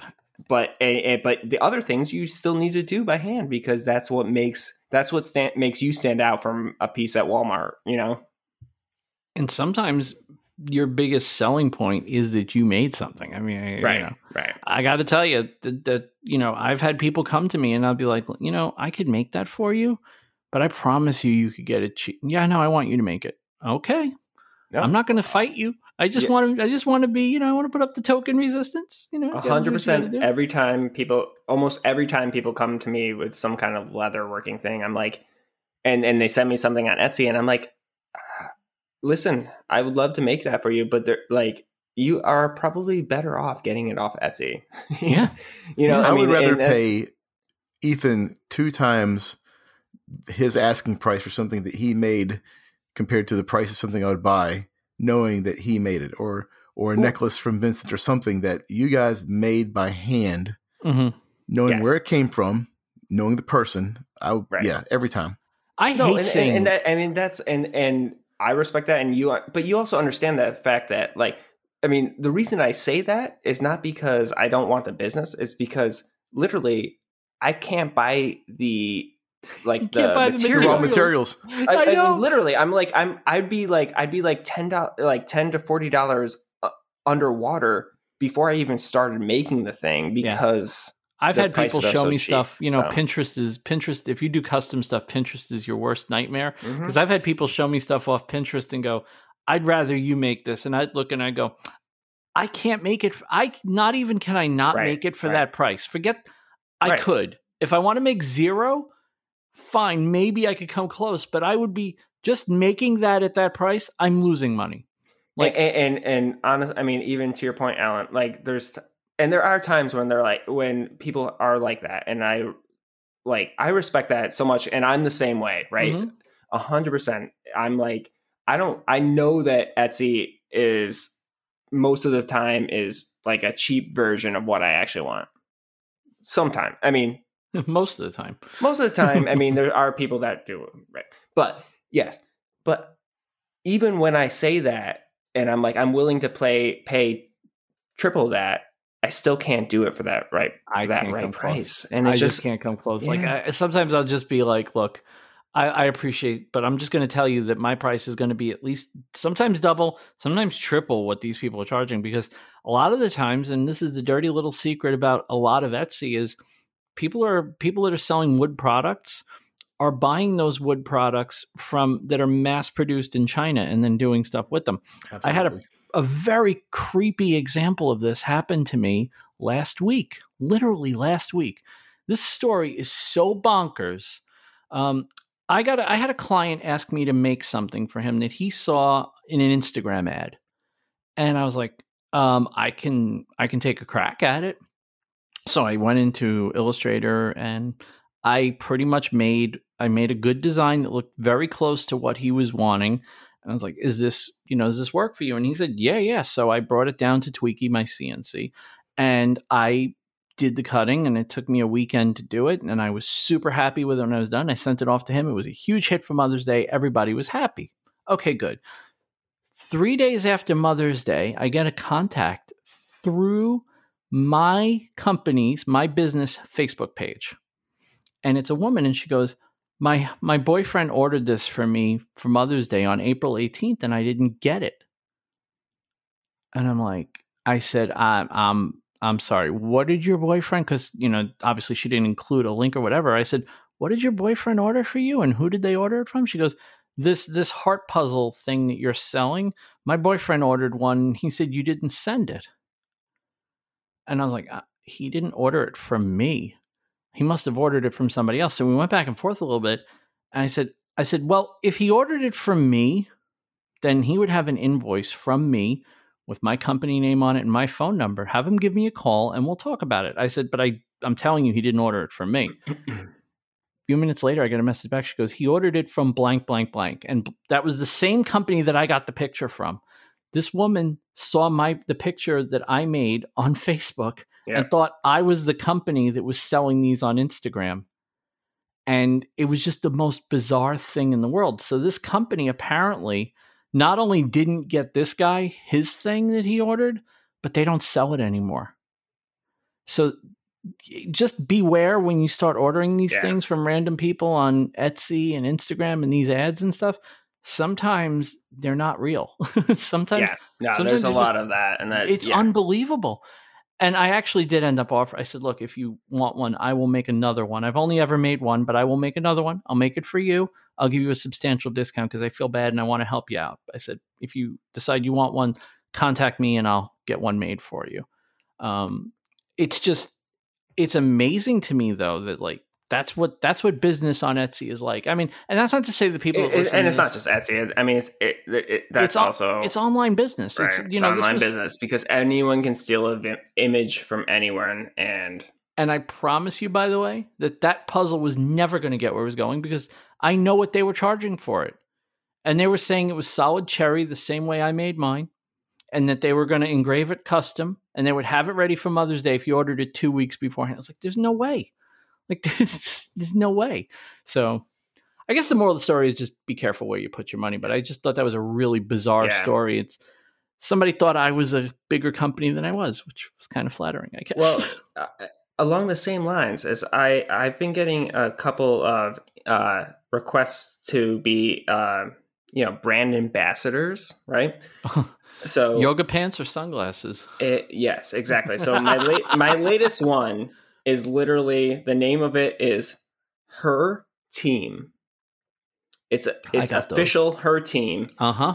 Yep, and they I got two of them from them. Yep, and they uh, they focus on women related t-shirts about empowering women, which I'm 100% for. No, you're But- not. You misogynist. Don't lie. No, but uh, but- but it's it, no, and it's it's by women, right? It's by women for women, and I'm just like, uh, I don't. I love the think, pitch. I don't think I'm really your brand ambassador. And isn't the pitch the best where they go, "Oh, we saw your Instagram page and we think you're a perfect match." Like, perfect really? match? Perfect match. Yeah, your You- content is exactly. Do you think I'm a perfect wanted. match for a Yep. women? I got. I keep getting one for leggings, and I ca- I was joking with a bunch of people in one of the groups I'm in. I said, I promise you, the next one I get for leggings, I'm going to tell them I need to see a pair before I'll be a brand ambassador. No, you And- should try. You should try on a pair and then and try them on and post And a post send- a post totally. do a post and see if they. Still, Yeah, 100. percent Because if I can't sell leggings with this booty, nobody can. nobody can. Like I, I give up on the world if this booty don't sell some leggings. But anyway, um, enough we about have my so booty. many T-shirt ideas tonight. we always let our guests go first when it's time for things of the week. So, Ooh. Alan, what is your thing of the week, my friend? Can I have two things of the week? You you can Uh, have as many as you do, want. so. Ethan always has two because he, he's indecisive. So yes. Okay, the first thing of the week is moving boxes because they are taking over my entire world right I love now. it. I love it. Are, are you talking about full- boxes like actual like moving boxes that you'd go and purchase or Card- or you Yeah, cardboard boxes. Either I get them from work or I purchase them or friends have given them to me. They're just yeah everywhere. So yeah, that and packing tape. That's my first thing of the week. just because I'm inundated with it. It is. It's so hard though. Like you don't think about it until you're trying to move, and then you're Yeah. like boxes. Oh, I wish I'd saved all those a million boxes that I had gotten over. the moving years. is moving is a pain in the ass, but now Uh, add in trying to purge yeah. before you move. yeah. We've been in that. Yeah, my wife and I have Ugh. been in that mode for sure. Trying to just you know Craigslist and yard Yep. sale. Oh, by the way, congratulations, man. Yeah. oh, thank you, bro. Well, that was coming up, but yeah, congratulations, you married. Holy crap! there you go. Yeah. That's right. Yeah, that's awesome. In the midst of the coof, you got married. know. Like Oh. wow. We should yeah, have started the episode with that. Congratulations, man. that was one of the most interesting monkey wrenches you could ever imagine Oh, during yeah. trying to plan a wedding. Is oh, by the way, can we even have a venue? Can we even have people at our wedding? Uh, just every little thing. Luckily, we had been hustling since we got engaged um, uh, the year before, and had most of the big things kind of locked in. And it's more just a matter of just waiting to see if things would open up enough by October of last year to let it happen. And luckily, we caught that dip. I don't know if you saw the the graph, but there was a kind of a surge in the summer. yeah, yeah. began dipping before down. Thanksgiving. We caught that, and then it surged again after after Thanksgiving. So yeah, we got lucky Ah. for sure. So Alan, okay, so awesome. So con- I I hope I get to meet her at a workbench con or something at some point. Oh, I'm sure I'll make it happen some point. At some Yeah, point. yeah, we got to some make a trip yeah. to to New England or something. We'll, we'll hook up. Yeah, I have to tell you how much I relate to what you're saying here. hmm Then give you my anniversary date, and you can do a little reverse math and figure out. Oh wow, I lived in New York City. We got married September yeah. thirtieth, Oh, Yeah, boy. two thousand one. Yeah, Yep. that's I, I, crazy. yeah. Yeah. so yeah, believe me, the world does not stop. You learn very quickly that the Yeah. world does not stop for your wedding. I mean, it was that was not long after uh, what radio and cell towers were just coming back online around that time. yeah, Yeah, that so right.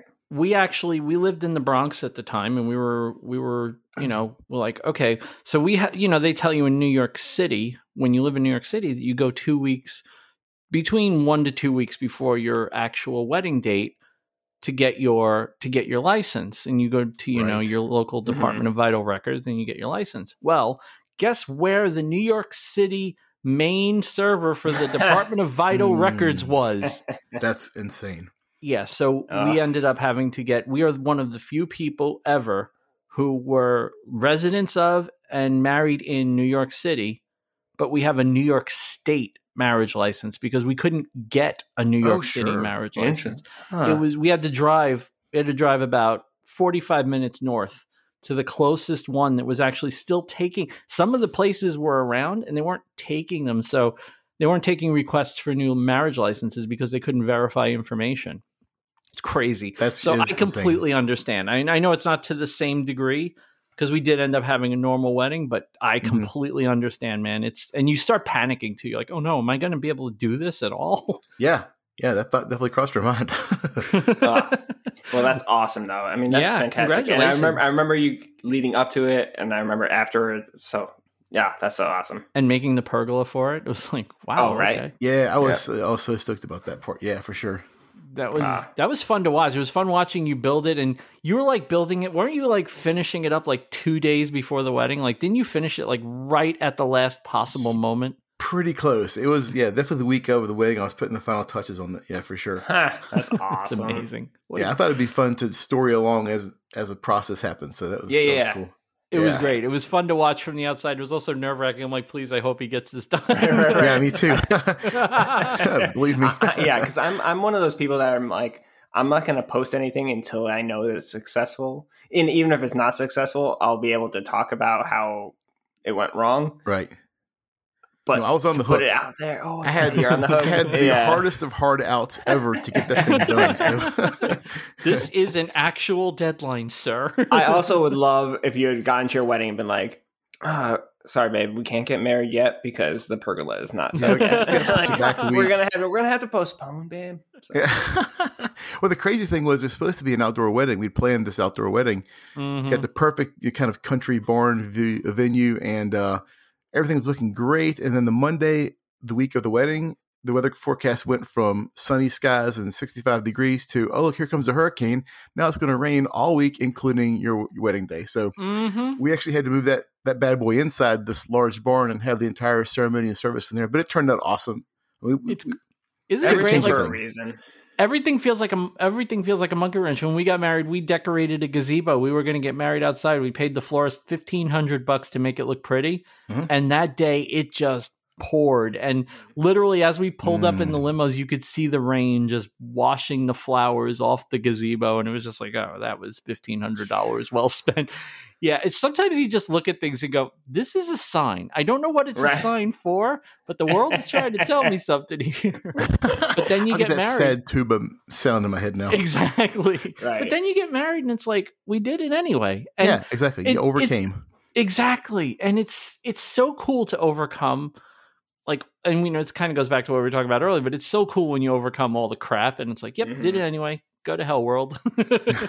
Right. On that note, what's your second thing of the week? Sure. Uh, second thing of the week is um, it's a channel called Call Me Maybe.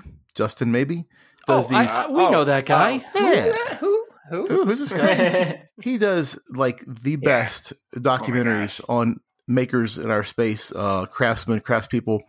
I mean, they're just fantastic. I've been hooked on Mhm. watching them.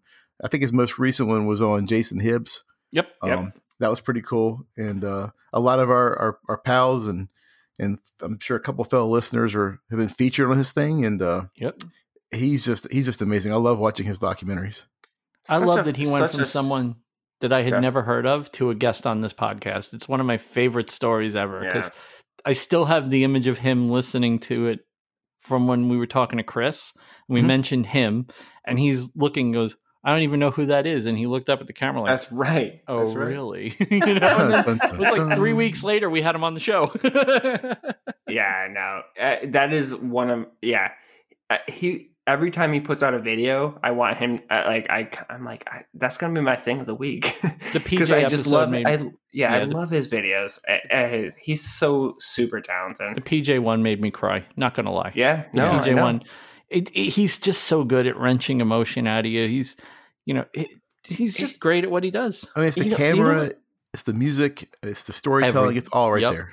But Yep. you know what it is, and this and this is a I from for him or any amazing documentary person or interviewer or anything. He's not in it at all. Mm. Like, like, he, like so he has a way of of getting people to talk to do the interviews and talk and ask questions in a way that he does not have to be in in the documentary or in the video at all, Mhm. right? And I think that's such a talent. And yeah, he's he's uh And he's, he's, one of- stupid talented. and he's just a genuinely nice dude. Yeah, is, exactly, You know, exactly. that's that's kind of rare sometimes too. Like to find someone that's super talented and a nice dude. Well, Usually, exactly like and if I had never met him, Vincent, I would have been like I I would have perceived him as an asshole. I mean, Fair I'm enough. sorry. I, I would have. because he's that artsy type with the Yeah, exactly. art And- type. yeah, I, I totally get it. And I I don't mean that in a bad way uh, in, No. in terms of his personality. I just mean that in a better way of he's that genuine person. Like he's just so talented and super nice and super like su- super good person. Excellent, excellent recommendation, Yeah, Alan. for sure. absolutely excellent. Um, I'll go next because mine's a quickie. It's just Okay. a YouTube channel that I am just. I hate using the word obsessed because I'm not a millennial on freaking TikTok. However, I am absolutely obsessed with this channel. Yeah, I mean, I I am getting younger as I get older, so Um, there's a YouTube channel. If you're into cars, if you're not into cars, you could skip right past this part because it's not your thing. But if you're into cars, there's a YouTube channel called Just Rolled In. And I just discovered it a couple of days ago. And if you want something, you're just going to be, if you know anything about cars, you will just be uproariously laughing at this channel. It is one of the best channels on YouTube. Basically, what it is, if you ever get a receipt, a digital receipt from like one of those um, you know chain mechanics it always says customer states check brakes customer states check engine light you know customer states. So they do a series their videos are all titled customer states but it's like customer states there's smoke under the hood and you open the hood and everything's melted. You know it's like it's these complete disaster cars that people bring into the mechanic with just the most innocuous explanation. You know customer states noise in the front end and you look and the whole tie all the tie rods in the front are just broken and dangling under the car you know? It's one of i'm telling you you will get so much enjoyment out of this channel. It's just straight up one of the funniest and most enjoyable youtube channels i've ever seen. So check it out. I'll have the link to that in the show notes but it's it's a killer. It's a killer. It's so good Yeah, I watched a little bit of that earlier. It was hilarious. Oh, it's the best. and they're ah. short. The video, that's the other great thing. Yeah, the videos clips. are under four minutes and there's a lot in them. So, yep.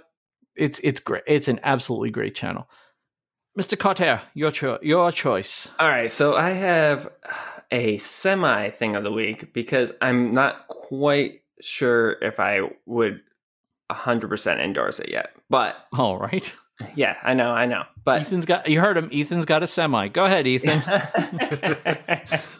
so um so a long time back actually a long time back i won a giveaway from uh trevor maker experiment and i got the silhouette mint do you guys know what that is I do not. so Like the a Cricut, silhouette right? mint the silhouette mint is um you know silhouette is like uh, com- com- uh competitor of like Cricut Mhm. and those types of things. But the silhouette mint is a thing uh machine that makes stamps.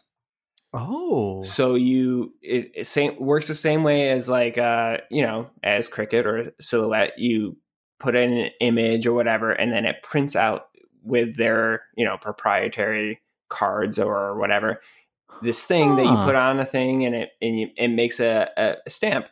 And so i got this like I- it was probably over a year ago i would say and i just finally got it out of the box uh, this week and i started using it and it works really well.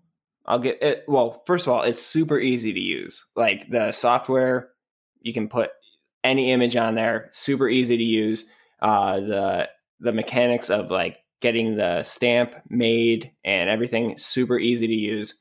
My uh, the only the the reason I'm quasi you know it's a it's a it's a soft thing of the week is that I'm still struggling with the fact that it it the the pressure that you use on it is very temperamental Mhm. because because it's not really like a stamp. So like most stamps, the harder you press, the firmer it is, uh, or the clear, you know, the more impactful the stamp print is.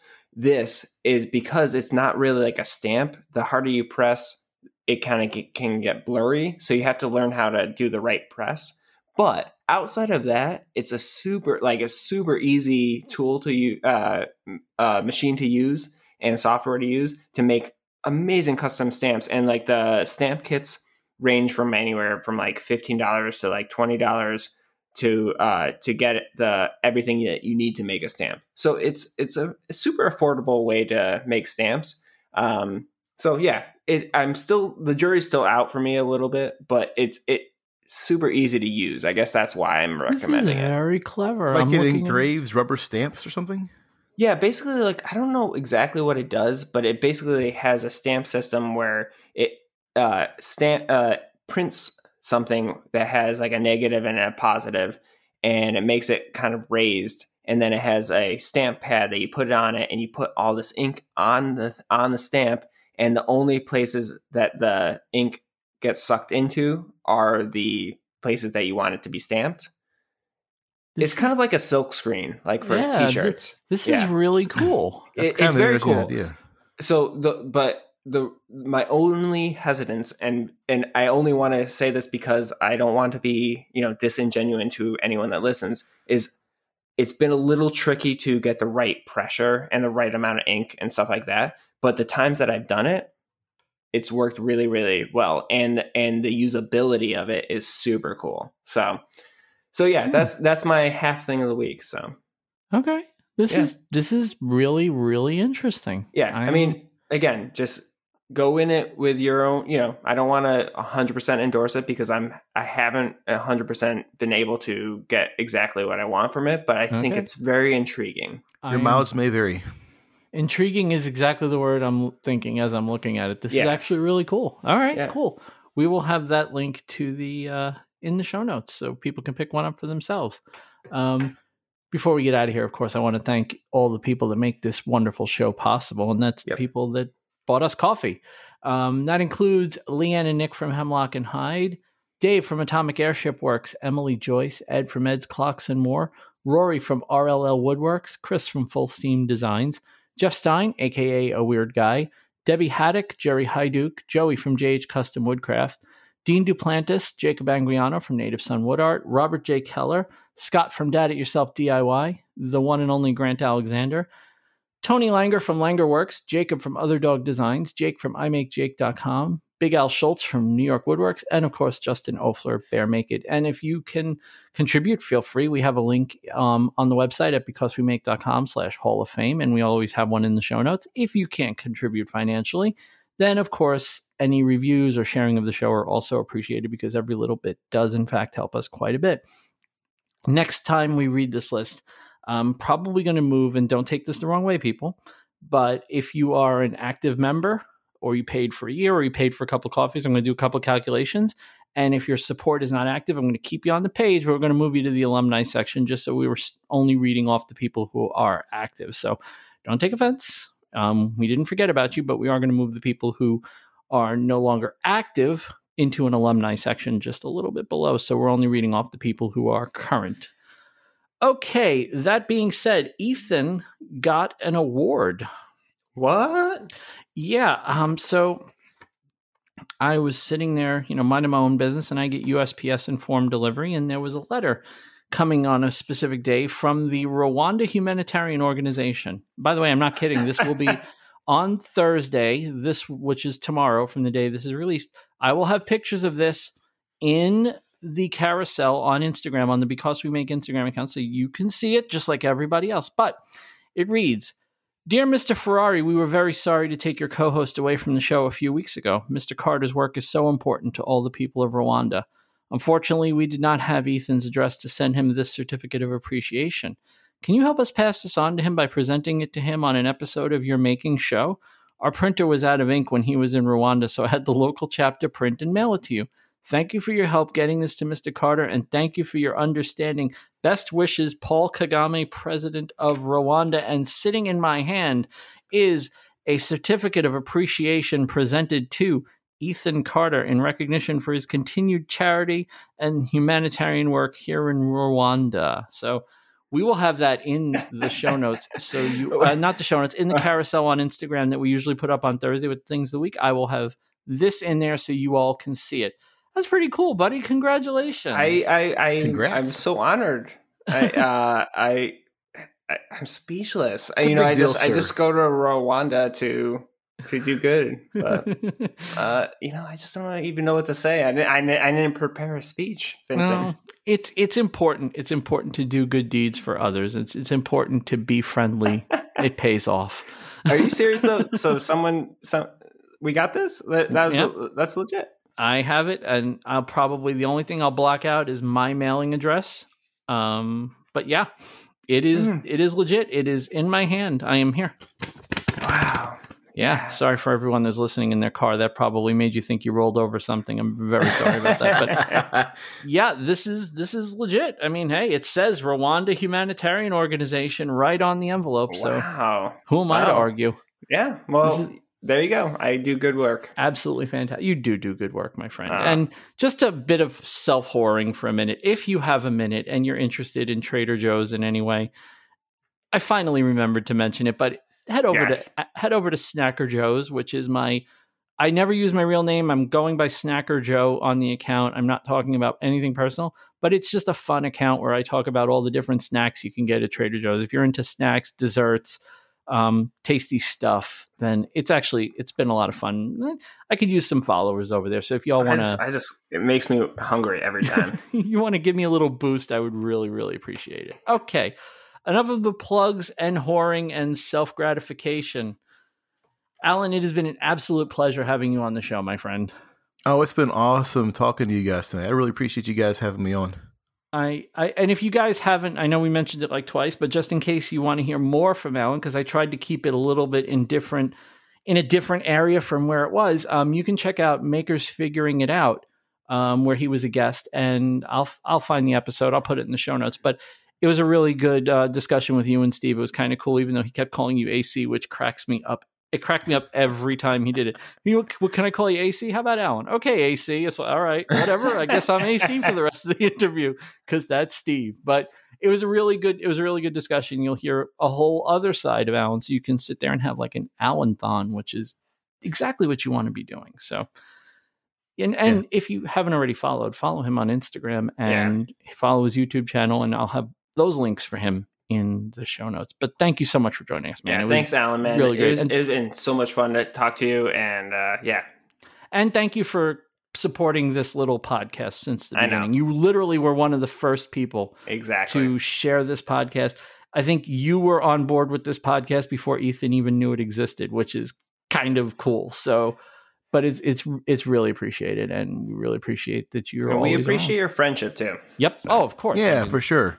I mean, I that I I always forget that part, but yeah, of course, appreciate the friendship and. And I cannot wait to see your new shop, man. I'm Yeah, so it's gonna be so Oh, cool. So when when are you moving in? Uh, next week.